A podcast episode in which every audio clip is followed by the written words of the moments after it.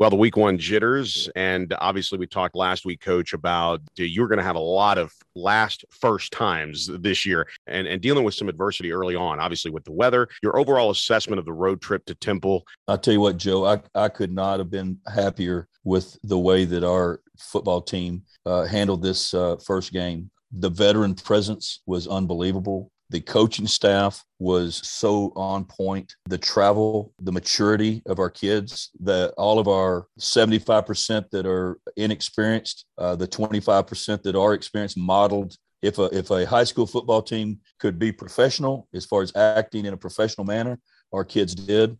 Overall, uh, I was very pleased you look at the way you were able to run the ball. And I started to think about all of the great running backs that you've had in your tenure, especially here at Westlake and especially last year. And I'm trying to remember the last time that the Westlake Chaparrals, under your direction, went old school and ran one guy 25 times. And that really speaks to how well you trust Hunter Henault in his first year back on the varsity after dealing with some adversity and injuries and whatnot. But also, it speaks to the level of play of your offensive line where you basically took what you could get. When you're a RPO team, a run pass option team like we are, uh, if the box dictates where the ball's going to be handed out. Cade did a great job of handing it when it needed to be handed, throwing it when it needed to be throwing it. And then, yes, our offensive line uh, is veteran. And then Hunter, you know, I'll do that as a play caller if a guy is hitting the holes and being physical uh, and being brave the way that Hunter Henault was on his opening night. You know, he averaged 4.7 yards a carry. He broke off, I think his longest run was 20, but he didn't lose yardage. He only had one negative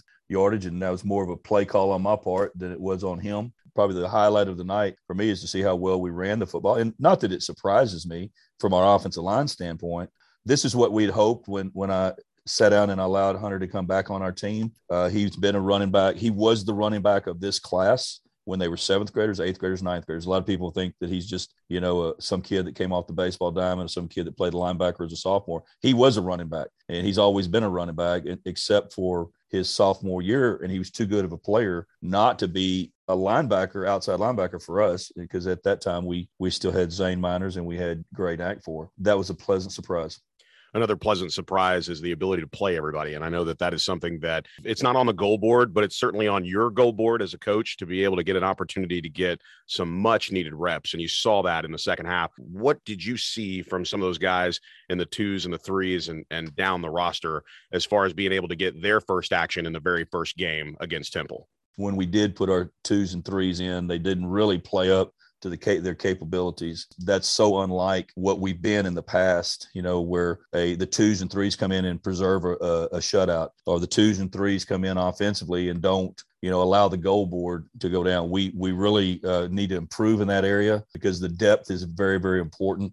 Our two three and outs happened when you know after the ones went out and our you know two drive stop by penalty happened when the ones went out and the 80 yard touchdown run came when the ones went. So we've got to be better there. Now as far as the fact that they they all got to play boy fired up. They all got to understand it's not a given. You know if you go in to play the game you got to play well you don't just get to go in uh, just because. You talk about this in mm-hmm. quarterback club, that goal board.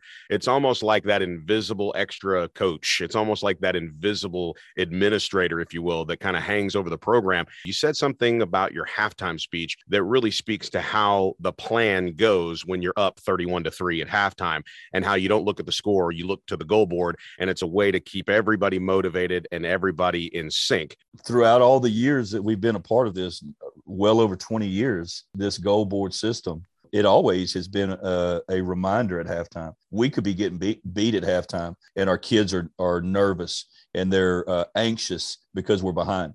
Hey, let's stay in the moment. Let's get right back. Let's get do the things that are going to get us back in the game. Obviously, the other night we were up 31 to 3. Well, guess what? I don't want to, to lower the bar the second half. When we kicked off to them, our outstanding senior kicker kicked it back out of the end zone again. So therefore we got that goal. Then our defense forced a three and out. Then our offense scored on the first possession in the second half. Guess what? That's all three things. Now, I think anybody in America that knew anything about football would tell you that those are three factors that will help you win football games. Playing great special teams, getting three and outs, and scoring on the first possession. So that's right where we went back to. The last two years' teams, our back-to-back state championship teams, uh, have completely immerse themselves in our goal boards and the, not only listen to what I'm saying and go, okay, yeah, that's important, but they lived it and they understand. And that's what we've got to get this team to do also. So we talked last week about the good, bad, and the ugly, and uh, we obviously know there's good, bad, and ugly with uh, every game.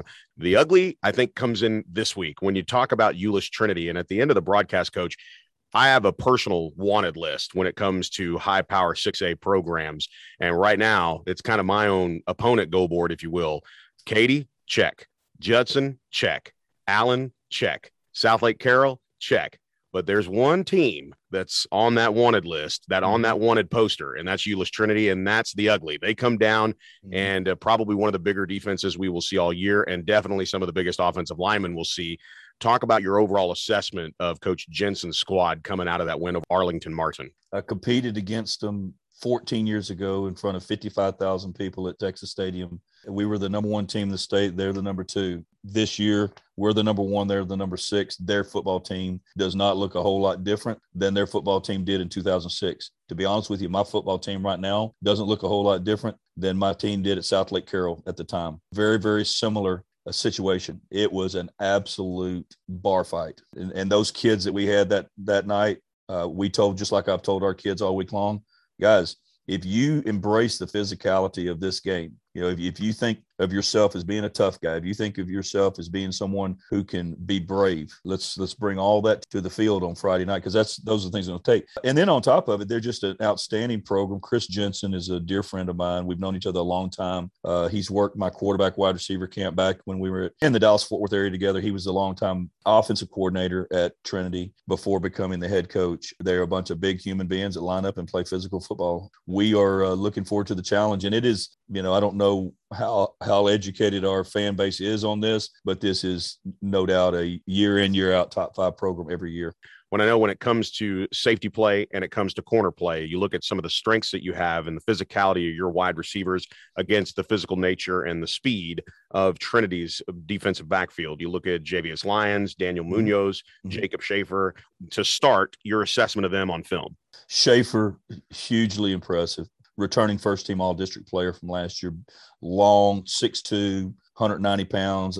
Both corners, they look like uh, sprinters. Uh, Munoz, very solid tackler. Traditionally, they're they they base out of a quarters look. They'll when we're in our three by one set, they'll run what we call a four trace. I would expect possible double teaming of, of our number nine. The one thing that we were able to do last week, Joe, is we were able to spread the ball around. We had production from our X receiver, both slot receivers. We had a little bit of production from our Z. We had some production from our quarterback running the ball. We had production from the running back running the ball. Man, that just does my heart good, you know, and that's where that's where we've got to stay. You know, it wasn't a night that you go, it felt like a night of about 600 yards of total offense, but we were playing on a short field a lot of the time. This is going to be one of those games, though, uh, Joe. Our kids are going to have to understand don't expect a 31 3 halftime score. This is one of those games. If you win by one point, you better just be just thankful as all get out. I like the analogy of a bar fight. It's a knockdown drag out. And I think we've talked about the theory behind scheduling. We all understand it. We don't even talk about team identity until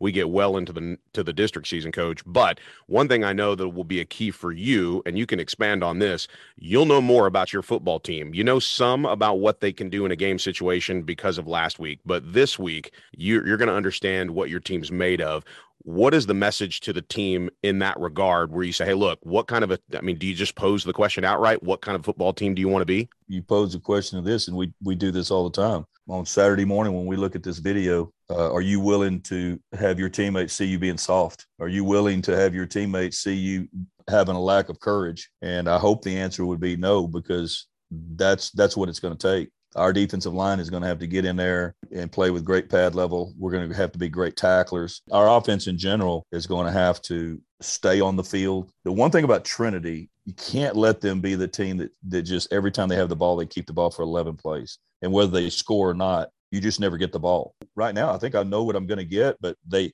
it's kind of one of those deals. It's going to be show me don't tell me. Making a move to Ollie Gordon as a quarterback is something that Trinity has done to be more athletic. Describe mm-hmm. what you think of him just at, from a quarterback's coach perspective. You know, Ollie's not a whole lot different than than any of their other quarterbacks through the years. Very athletic, you know, the ability to throw the ball, but they've always had a, a quarterback that's going to run the ball also. Doesn't really surprise me that Chris did this. Ollie Gordon is not a guy that they're just taking, said, okay, he's a great running back, great athlete. Let's now let's put him at quarterback. He's been a quarterback. This guy has been a quarterback, so he can throw the ball But the best thing he does is run it. And he's, you know, he's 6'2, 210 pounds. And going to Oklahoma State, make no bones about it, we have to stop the run and we have to be able to minimize the pass. Uh, we talked as a staff. If they beat us throwing the football, you know, on pinpoint accuracy down the field throws, then you know what? We're going to shake their hands, tip our hat to them. We got to stop the run.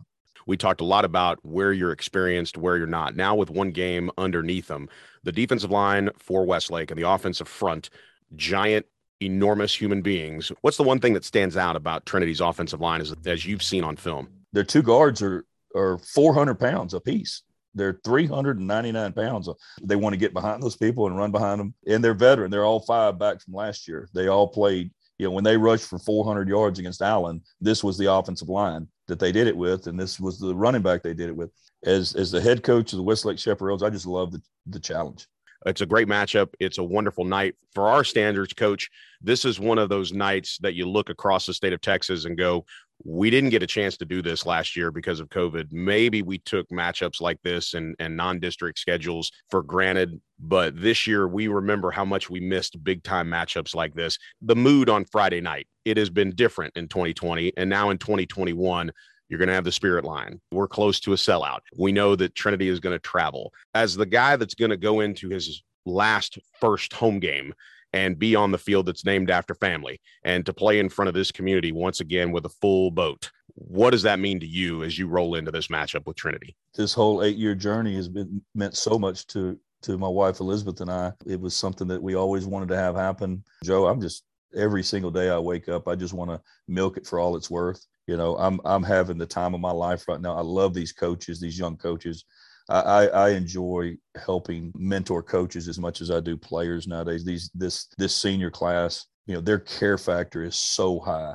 I mean, they're goofy old high school kids, just like they all are. But man, when they step on the field, they know how to turn it on and turn it off and that's kind of way I, I, I, like a team to be. Hey, we're going to have fun with each other. We're going to be a giggle a little bit and have fun, but we're also going to be men enough to know when it's time to go back to work. That's one of the the things about this bunch of kids right now that I love. Hey, when it's time to play, we play. When it's time to work, we work. Coach, as always, thanks for the time and good luck. Thanks, Joe. Appreciate you.